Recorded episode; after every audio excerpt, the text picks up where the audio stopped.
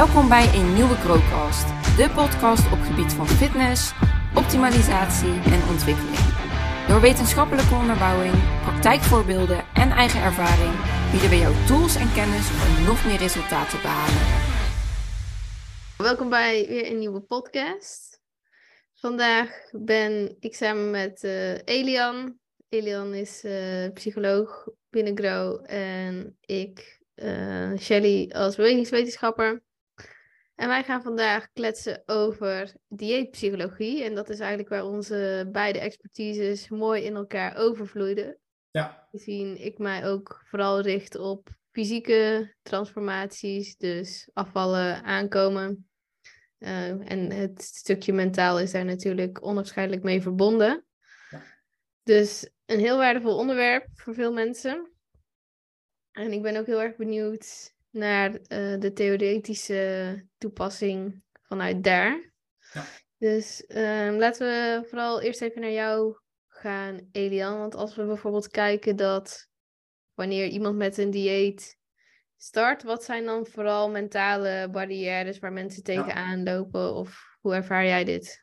Ja, um, ja ik denk dat uh, mensen die mij een beetje volgen inmiddels wel kennen dat ik vaak hem vanuit basisbehoefte ook zeker in, uh, insteek. Um, en dan komen we toch al gauw hè, weer op het stuk autonomie. Uh, wat inderdaad neerkomt op, oké, voelt het inderdaad als dat alles maar moet en dat ik het doe voor andere mensen? Of zie ik er daadwerkelijk ook zelf de voordelen van in? Uh, dus ik vind altijd belangrijke voorwaarden überhaupt om bezig te gaan met voeding, is, is er wel daadwerkelijk ook een autonome hulpvraag rondom voeding. Dus wil iemand daadwerkelijk echt zelf afvallen, iets veranderen, verbeteren? Uh, of is het echt omdat hij denkt dat hij dan pas goed genoeg gaat zijn en dat het dus van buitenaf is opgelegd, dat iemand zich continu vergelijkt met anderen? Um, is iemand eigenlijk, ergens eigenlijk wel tevreden met, uh, met hoe hij eruit ziet?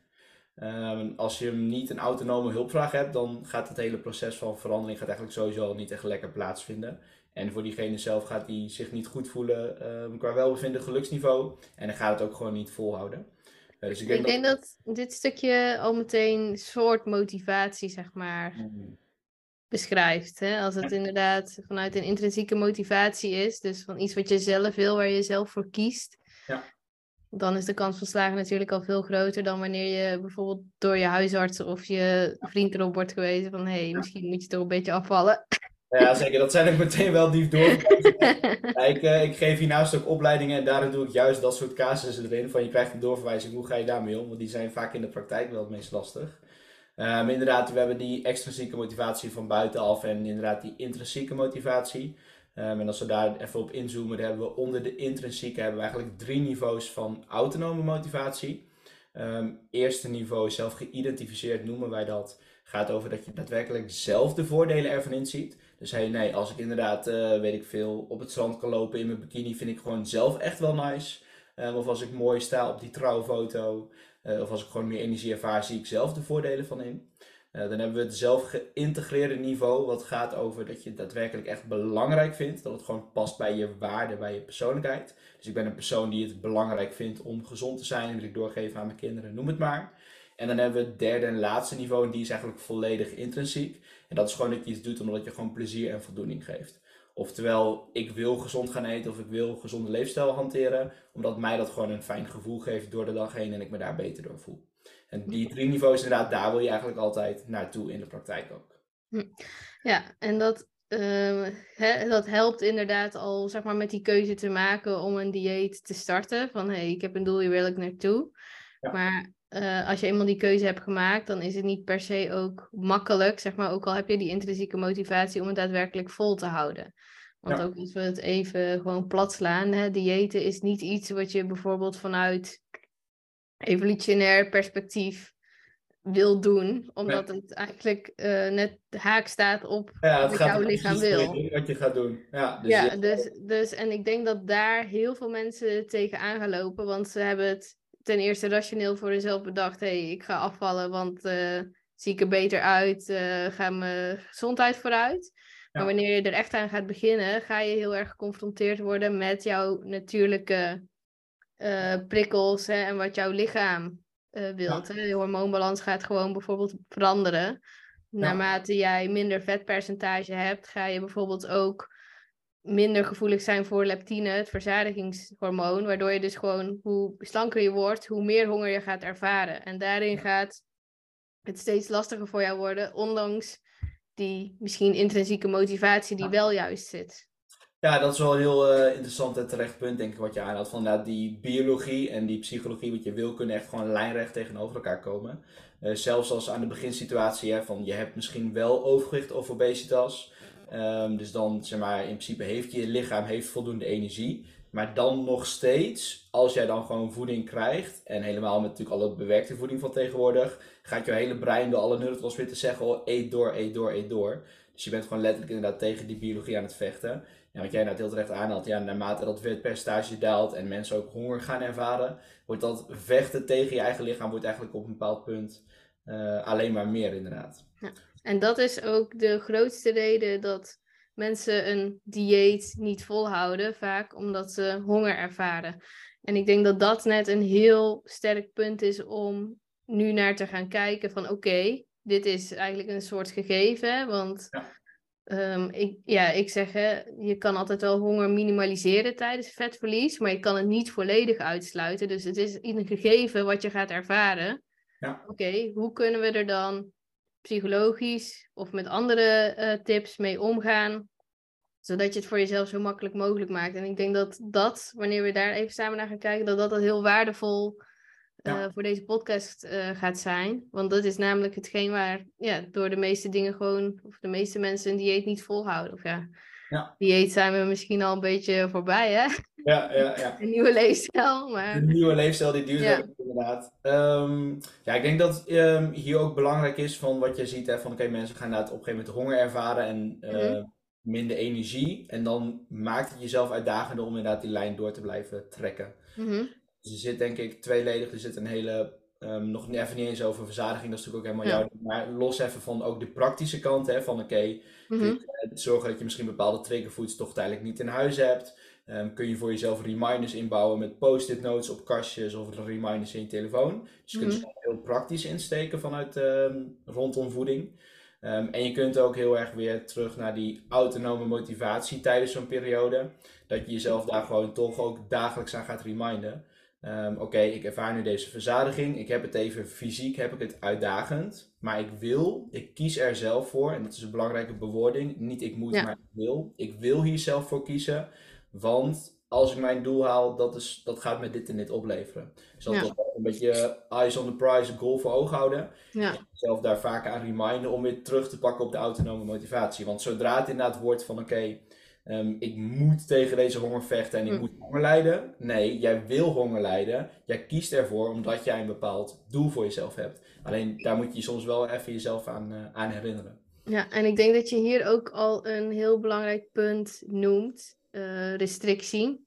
Hm. Er is namelijk ook letterlijk onderzoek wat zie, laat zien dat uh, wanneer mensen niet bewust zijn van dat ze in een energietekort zitten, dat ze ook niet de nadelige effecten ervan ervaren. Het is vaak ook het idee van, hé, hey, ik ben op dieet, dat dat ja. al zeg maar ervoor zorgt dat het een mismatch is. Want je brein ja. gaat gewoon slecht op restricties. Ja. ja net zoals je uh, dat ding hebt en niet aan een witte olifant denkt, je denkt er meteen aan.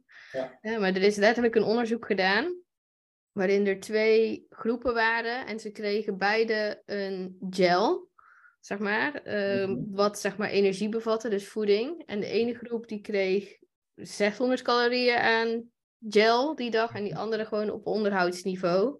En omdat het een gel was, was niet te specificeren welke groep ze zaten. Het was dus ook niet te zien of ze, hoeveel ze aten of heel veel energie erin uh, zat. Het was gewoon ja. identieke gel. Ja. En tussen beide groepen was er letterlijk geen verschil wanneer er werd gekeken naar hoe ze presteerden op mentale, maar ook fysieke uh, taken. Ja. Uh, het is echt vooral het idee van, hé, hey, ik ben op dieet, dat je ook heel anders naar dingen gaat kijken. Ja. Want ook als ze uh, bijvoorbeeld naar militairen kijken, die weten misschien ook niet, zeg maar, hoe ze, hoeveel calorieën ze binnenkrijgen in bepaalde uitzendmissies of wat dan ook. Dat gaat ook niet per se ten koste van hun prestaties. Dus het is vooral al de hele insteek van, hey, ik mag iets niet, hè, of ik ben op dieet. Dat die instelling alleen al ervoor gaat zorgen dat jij hele andere dingen gaat ervaren. Ja, ja, dat is inderdaad echt super uh, interessante studie. Ik denk inderdaad echt schoolvoorbeeld van inderdaad het nocebo-effect, zoals we dat noemen. Dus inderdaad negatief verwachtingseffect. En ik denk dat dat ook de praktische implicatie ook weer is voor coaches. Um, wat natuurlijk ook voor ons is, van dat je inderdaad als je met iemand een dieetfase of een afvaltraject ingaat, dat je inderdaad ook voorzichtig wil zijn in de bewoording. Als jij inderdaad zegt van oké, okay, uh, komende tijd gaan we in energietekort, uh, je gaat honger krijgen, je gaat je moe voelen, als je dat dan gaat noemen, ja, dan gaat dat inderdaad, dan gaat iemand na twee weken doen, oeh, inderdaad, die coach heeft wel gelijk, ik heb ook honger. Maar als je inderdaad dat gewoon niet benoemt en gewoon oké, nou je gaat gezonder eten, daardoor ga je je energieker voelen. En als inderdaad iemand in die laatste loodjes op een gegeven moment zelf een keer ermee komt van hé, hey, ik merk nu toch wel verzadiging ja, dat wil je beter dan dat je van tevoren als zelf als coach uh, door je gespreksvoering zo'n negatief verwachtingseffect ook neerzet. Ja, en dat vind ik ook wel krachtig wat je daarin zegt, want uh, doen we ook weer een ander, ander onderzoek, uh, denk ik. Ik weet niet of je die misschien ook hebt gezien. Dat is de, de power of suggestion, zeg maar. Ook hoe jij al een bepaalde intentie plaatst, zeg maar, kan echt de hele uitkomst beïnvloeden. Ja, ook eigenlijk een beetje een nocebo-effect. Ja. Maar in dat onderzoek deden ze kinderen um, ja, namen ze mee, zeg maar. Want kinderen zijn ook nog minder biased, zeg maar, dan mhm. volwassenen. En misschien ook nog gevoeliger voor bepaalde dingen. Ja. En uh, dat waren ja, kinderen die eigenlijk dingen hadden die niet ongeneeslijk waren. Heel veel methodes niet werkten. Bijvoorbeeld eentje die had echt dagelijks mega migraine aanvallen. In de mate dat hij gewoon ook niet naar school kon. Mhm. Een andere die had een gedragsstoornis. Dus veel te druk. Die kon gewoon niet slapen overdag. En er was ook nog een meisje die had heel erg ja, compulsive. Uh, dat ze zeg maar alleen maar aan het krabben was. Ze kon niet eens zeg maar korte mouwen aan, want de hele shirt, de, de huid had ze opengekrapt. Ja. En toen hadden ze dus die artsen, waren ja, dan hè, onderzoekers eigenlijk, maar ze deden het of ze artsen waren, zeiden van uh, na deze behandeling ga je je beter voelen. En het enige wat ze deden als behandeling is was die kinderen in een MRI-scan leggen die niet eens werkte of aanstond. Hè, maar ze speelden wel een geluid af dat het leek alsof die MRI-scan aanstond. Ja. En achteraf, zeg maar, die kinderen die al heel veel trajecten hadden gehad bij artsen en zo, waren eigenlijk zo goed als van hun problemen af. Terwijl het zo uitlopend was. Maar inderdaad, wat jij zegt, hè, door dan een bepaalde intentie te plaatsen. Ja. Als je dat ook echt gaat geloven, dan is de kans ook heel groot dat je het op die manier gaat ervaren. Dat noemen ze toch ook de self-fulfilling prophecy uiteindelijk. Ja, klopt inderdaad. De self-fulfilling prophecy inderdaad van wat je denkt, dat wordt inderdaad ook realiteit. Dat is inderdaad ook grappig, dat soort voorbeelden. Je hebt inderdaad ook, dat was toen in, uh, is ook wel een bekende, die wordt ook wel in boeken aangehaald. Dat was toen toch in België, maar dat ze kindjes toen ziek waren geworden van cola drinken dat Coca-Cola toen, oeh, gingen ze allemaal miljoenen flesjes Coca-Cola gingen ze terughalen, want er was iets mis mee. En dat er gewoon helemaal niks mis mee bleek te zijn, maar dat inderdaad één kindje was ziek en dat ze allemaal dachten, oeh, ik heb ja. Coca-Cola gedronken, ik word ook ziek. Ja. Um, en dit is ook om even hier nog eentje, die vind ik altijd heel interessant, ook een studie. Uh, waarbij ze groepen hadden, um, zeg maar gewoon een groep die placebo testosteron kreeg. Dus dat ze mhm. dachten dat ze gewoon aan de anabolen zaten, terwijl dat niet zo was. En gewoon een groep die gewoon dat helemaal niet had. En dat de groep die dacht dat zij testosteron kregen, gewoon 300% meer spiergroei had. En dat ze gewoon dachten dat ze wat kregen, terwijl er zat gewoon helemaal niks in dat middeltje ook. Ja. Dat is echt, echt insane. Maar dat is wel, het is hele interessante wetenschap. Maar ik ben wel benieuwd hoe jij dat dan doet. Want dan komen wij natuurlijk naar de vertaalschool de praktijk. Mm En de klant zeggen, oké, denk dat je testosteron neemt. Ja. Dus dat is wel, uh, hoe probeer jij zo'n positief verwachtingseffect of zo toch een beetje neer te zetten? Ja, ik begin eigenlijk vaak met vooral ook focus op dieetkwaliteit verbeteren. Dat is eigenlijk altijd waar ik als eerste mee start. En door daarop te focussen, geef ik ze vaak ook mee. Weet je, ik verwacht eigenlijk als we dit gewoon goed gaan doen, dat het niet eens moeilijk hoeft te zijn of dat je honger gaat ervaren. Want we zitten nou gewoon zo goed op die dieetkwaliteit en we zorgen dat je herstel goed is en je slaap, waardoor je ook gewoon minder honger gaat ervaren. Ja. Ehm, en we proberen, ja, wat ik zeg, honger altijd gewoon te minimaliseren. Dus vaak hoeft dit ook niet eens plaats te vinden. Ehm, in de meeste gevallen, ja, er zijn natuurlijk uitzonderingen. Mensen die bijvoorbeeld richting een fotoshoot werken, waarin je echt tot extremere laag lichaamsvetpercentages komt. En dan zal je ja, honger gewoon veel meer gaan ervaren. Maar voor eerlijk gezegd, uh, ja, general population, de meeste vrouwen waarmee ik werk, die eigenlijk gewoon wat strakker willen worden, die ervaren niet eens honger wanneer we gewoon beter gaan eten en de andere dingen ook beter gaan doen. Dus dan geef ik dat eigenlijk gewoon al mee van ja, ja. Eh, je hoeft niet minder te gaan eten. We gaan vooral eerst beter eten en de andere dingen beter doen. Ja, ja precies. Die kwaliteit omhoog en die leefstijlfactoren goed op orde zetten voor je hele gevoel. Ja, dat is denk ik ook sowieso wel terecht. Van inderdaad, als jij eh, echt, je wil een podium op, een wedstrijd of je wil inderdaad een shoot ja, dan moet je gewoon dieper gaan en accepteren. Dat is toch wel, ik, ja, nu gaan we een beetje negatief verwachtingseffect schetsen, maar het is gewoon zo. Dan moet je gewoon uh, even een beetje daarvoor leiden. Dat is gewoon de realiteit, want je gaat inderdaad dan best wel heftig tegen die biologie in. Maar mhm. inderdaad, voor gewoon alle andere general population mensen die gewoon wat willen afvallen, um, zou je inderdaad helemaal niet op dat punt terecht hoeven komen van, oh, maar ik heb zo'n honger en ik heb het zo zwaar. Um, en mijn ervaring ook wel een beetje is van inderdaad, als je gewoon een afvalfase met iemand doorloopt. En wel met de intentie om droog genoeg te zijn om daarna weer een fase van massa te kunnen bouwen. Um, is dat je op een gegeven moment een beetje. Als je vaak zeg maar, als je op dat punt komt, dan is iemand eigenlijk ook al droog genoeg om weer te gaan bouwen. En dan is het meer een beetje kijken ook wel gewoon een beetje hoe ver kan je die persoon nog pushen. Want dan gaat hij uiteindelijk het meeste voordeel van hebben. Dus als bijvoorbeeld je bent in een afvalfase met iemand en hij is al best wel lean, maar hij voelt zich nog helemaal top. En je weet als coach van oké, als we even nog twee weken de grens opzoeken en pushen en hij zit er nog lekker in, gaat dat hem, de klant, gaat ook meer opleveren dat hij langer kan gaan bulken en bouwen. Ja, dan kun je ook zeggen oké, we gaan hem nog doorpakken tot hij wel komt van oh, nu heb ik echt weinig energie en verzadiging en veel trek. En dan kun je inderdaad die keuze maken. Dan heb je er echt alles uitgehaald en heb je een mooi fysiek staan, gunstig, ook voor een lange fase van, uh, van bouwen. Ja, ja, want uh, dat soort dingen gaan inderdaad voorkomen. En daar zijn dan ook verschillende manieren hoe je daarmee om kan gaan. Wat ik heel erg ervaar, is dat hoe consistenter iemand is, hoe makkelijker je het ook voor jezelf gaat maken. Door bijvoorbeeld vaste maaltijd, timing, ja, hè, vaste maaltijdtijden te hebben, maar ook uh, zelfde maaltijden ongeveer te eten. Dat je ook gewoon zo min mogelijk over dat soort dingen gaat nadenken. Ja. Want uh, daar is ook weer onderzoek in wat laat zien hè, wanneer er echt grote variatie is binnen een maaltijd, dat je dan ook pas de nadelige effecten gaat ervaren van bijvoorbeeld um, veranderingen in stemming.